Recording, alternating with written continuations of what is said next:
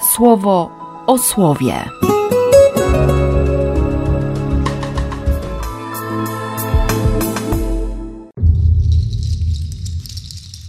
drugiego marca, wtorek. Z księgi Izajasza. Słuchajcie słowa Pańskiego, przywódcy tej Sodomy. Trzymajcie się Bożego prawa, ludu Gomory. Po co mi wielość waszych ofiar, mówi Pan. Dosyć mam całopaleń z baranów. Nie chcę tłuszczu jagniąt, ani krwi byków i kozłów. Kiedy przychodzicie mi się pokazać, kto tych rzeczy zażądał z rąk waszych? Deptać po moim dziedzińcu już więcej nie musicie. Choć przynosicie mi wyborową mąkę pszenną, ale nadaremnie. Obrzydliwością jest dla mnie ofiara kadzidlana. Nie mogę już znieść tych waszych dni nowiu, tych szabatów, ani tego wielkiego dnia. Tym postem, świętym wypoczynkiem, waszymi dniami nowiu, świętami waszymi, gardzi dusza moja. Mdli mnie z waszego powodu. Już dłużej nie zniosę waszych grzechów. Kiedy swe ręce do mnie wyciągać będziecie, odwrócę swe oczy od was. Choć mnożyć będziecie swe modlitwy, nie wysłucham was. Ręce bowiem wasze pełne są krwi. Obmyjcie się, bądźcie czyści. Usuńcie zepsucie z dusz swoich, dla mych oczu widoczne. Zaprzestańcie popełniania tych swoich złych czynów. Nauczcie się dobrze postępować. Idźcie za sprawiedliwością, wyzwólcie skrzywdzonego, brońcie praw sieroty, przyznajcie sprawiedliwość wdowie. Potem dopiero przyjdźcie i przedstawmy wzajemnie swe racje, mówi Pan. Wtedy, choćby wasze grzechy aż purpurowe były, ja je nad śnieg wybielę. Choćby aż szkarłatne się stały, ja je oczyszczę jak wełnę. Jeśli naprawdę zechcecie być mi posłuszni, będziecie spożywać z dóbr tej krainy. Jeśli natomiast nie zechcecie i nie będziecie mi posłuszni, dosięgnie was miecz żarłoczny. Oto usta Pana to wyrzekły. Z Ewangelii według świętego Mateusza. Przemówił wtedy Jezus do tłumów i do swoich uczniów takimi słowami: Na ławie mojżeszowej zasiedli uczeni w piśmie i faryzeusze. Spełniajcie więc i przestrzegajcie, cokolwiek wam powiedzą, ale według ich uczynków nie postępujcie, bo nakazują, lecz sami nie czynią. Wiążą ciężkie i niemożliwe do uniesienia pakunki i nakładają ludziom na barki, a sami nawet swoim palcem nie chcą ich popchnąć. Wszystkie swoje uczynki spełniają dla pokazania się ludziom. Rozszerzają swoje filakteria i wydłużają frędzle, lubią pierwsze miejsca na ucztach i pierwsze stołki w synagogach i pozdrowienia w publicznych miejscach i tytuł rabbi u ludzi. Wy nie nazywajcie siebie rabbi, bo jeden jest waszym nauczycielem, a wy wszyscy jesteście braćmi. I nie nazywajcie nikogo swoim ojcem na ziemi, bo jeden jest wasz ojciec, ten w niebie. Nie nazywajcie też siebie przewodnikami, bo jeden jest waszym przewodnikiem, Chrystus. Kto większy między wami, będzie waszym sługą. Kto wywyższać się będzie, zostanie poniżony, a kto się będzie uniżał, zostanie wywyższony. Jakoś rano wpadły mi w oczy słowa o świętym Dominiku, o rozumieniu Pisma Świętego.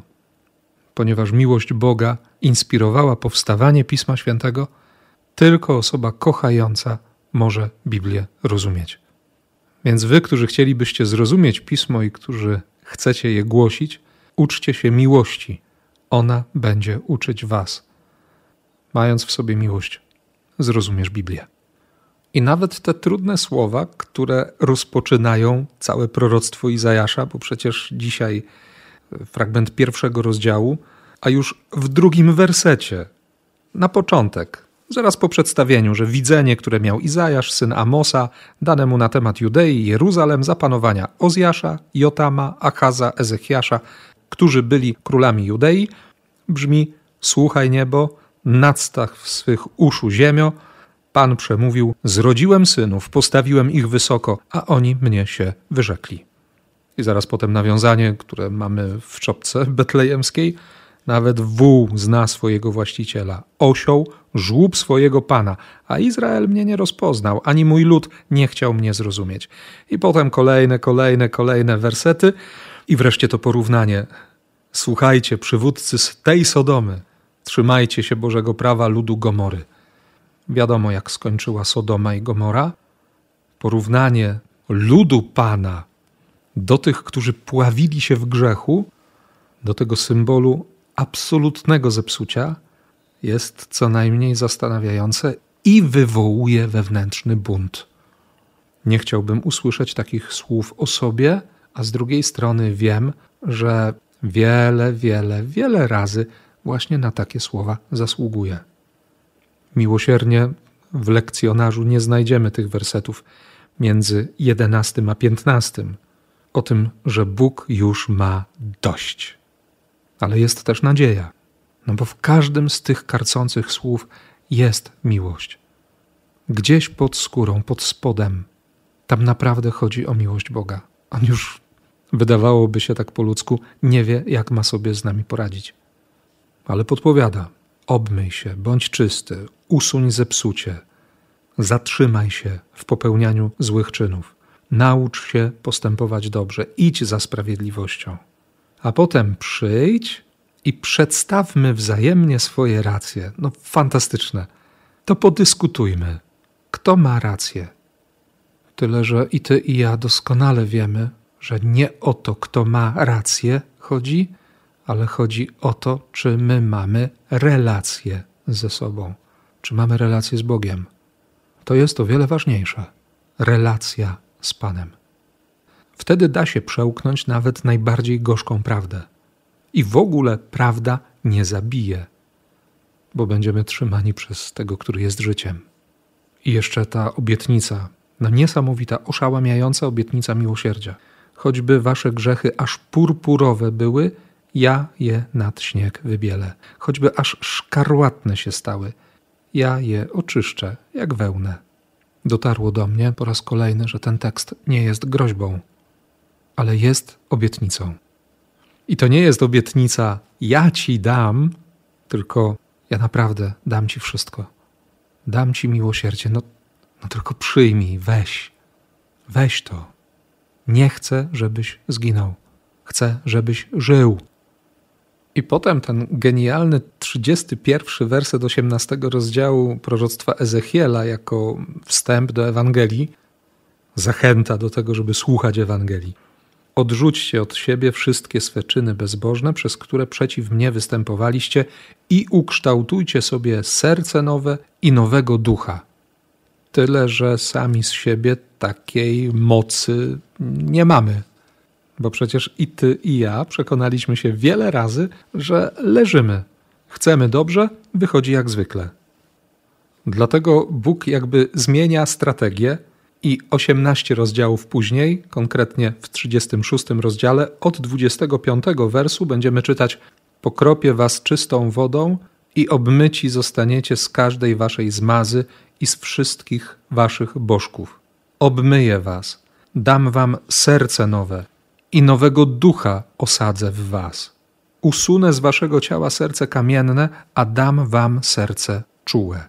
Mojego ducha osadzę w was i sprawię, że będziecie postępować według tego, co ja uznałem za sprawiedliwe, oraz zachowywać i spełniać to, co ja wybrałem. No tak, właśnie tak. On to zrobi. To jest obietnica, to jest nadzieja. On obmyje, on da nowe serce, on osadzi nowego ducha. Kiedy Jezus staje przed tłumem, kiedy ma przed sobą apostołów i mówi rzeczy bardzo trudne, bo dopiero co dyskutował z faryzeuszami, z uczonymi w piśmie na temat tekstu z Psalmu sto dziesiątego o Mesjaszu, czyim właściwie jest synem, dlaczego Dawid nazywa go Panem, i nikt nie potrafi odpowiedzieć, nikt nie umie dać słowa Jezusowi, to on odzywa się właśnie w ten sposób. Na ławie mojżeszowej zasiedli uczeni w piśmie i faryzeusze. Tak sobie pomyślałem, miałem taki obraz od rana. Wdrapali się na to krzesło, na tę katedrę. Taka profesorska katedra, nie? Język akademicki, zdecydowanie takie nawiązania są tutaj. Zajęli nawet miejsce Mojżesza, najpokorniejszego ze wszystkich ludzi na ziemi. Rozejrzeli się, no to jest już konkretna wysokość, można na innych popatrzeć z góry. Rozejrzeli się, poczuli się pewnie i teraz co? Intencje były bardzo dobre, bo chodziło właśnie o to, żeby, żeby oddzielić się od grzechu. żeby poszukać światła, żeby zanurzyć się w Słowie Boga, dać się wypełnić. Posłuchali jeszcze tego przykazania, tego polecenia Bożego o filakteriach, o frędzlach. To jest Księga Powtórzonego Prawa, szósty rozdział. Ten moment, w którym Bóg daje przykazanie Szema. Powtórzone Prawo, sześć, siedem. Wpoisz je swoim dzieciom, będziesz je sobie powtarzał, przebywając w domu, podróżując, kładąc się spać i wstając ze snu. Przypniesz je sobie jako znak do ręki i nigdy nie będą one usunięte sprzed twoich oczu. Ojcowie Kościoła mówią o tym, szczególnie święty Hieronim, odwołując się do, do hipokryzji, którą ostatecznie staną się filakterie.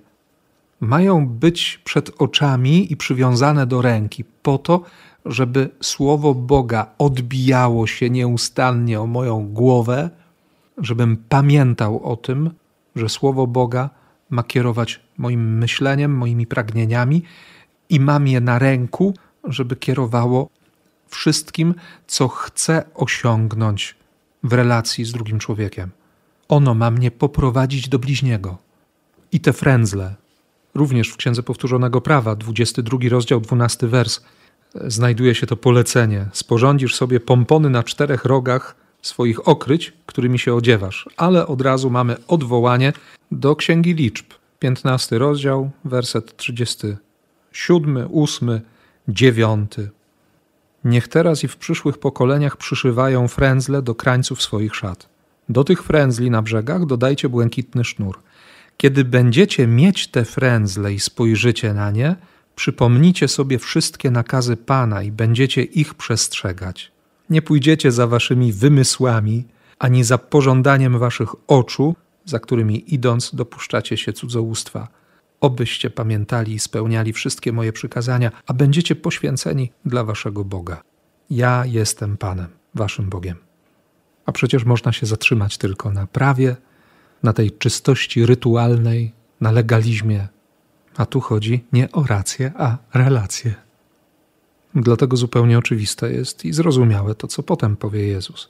Kto większy między wami, będzie waszym sługą. Kto wywyższać się będzie, zostanie poniżony, a kto się będzie uniżał, zostanie wywyższony. Najlepsza perspektywa, żeby patrzeć na współbrata, współsiostrę.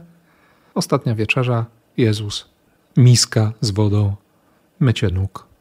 Tak, trzeba zadrzeć głowę do góry, żeby spotkać oczy bliźniego.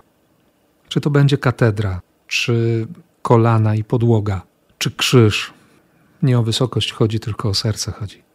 Święty Hieronim bardzo mocno mówi o tym. Filakterie, frędzle, nie na zewnątrz, w sercu. Jeśli to, co jest na zewnątrz, nie ma żadnego wpływu na serce, to, to trochę słabo. Aczkolwiek Jezus i tak nie pozwala na potępienie. Autor tego anonimowego dzieła, niedokończonego dzieła na Ewangelię świętego Mateusza powie, że, że przecież nawet w nieurodzajnej ziemi można znaleźć złoto. Dlatego to słuchanie jest ważne, bo możesz wyłuskać to, co dobre, to, co jest złotem dla ciebie, co będzie twoim skarbem. Tym większe zaskoczenie, nie? Jeśli ktoś z nas, mówię teraz o sobie i o moich braciach, żyje, jakby Boga nie znał, a jednocześnie Jego Słowo jest namaszczone przez łaskę. Jest naprawdę Chrystusowym Słowem. Spory dysonans, ale Jezus powie i tobie, i powie mnie również. Nie potępiaj, nie potępiaj. Weź co moje i odejdź. Z jednej strony to Słowo próbuje mnie wyprostować i spionizować konkretnie, z drugiej przede wszystkim jest znów obietnicą, jest nadzieją. Bo jest nadzieja dla mnie.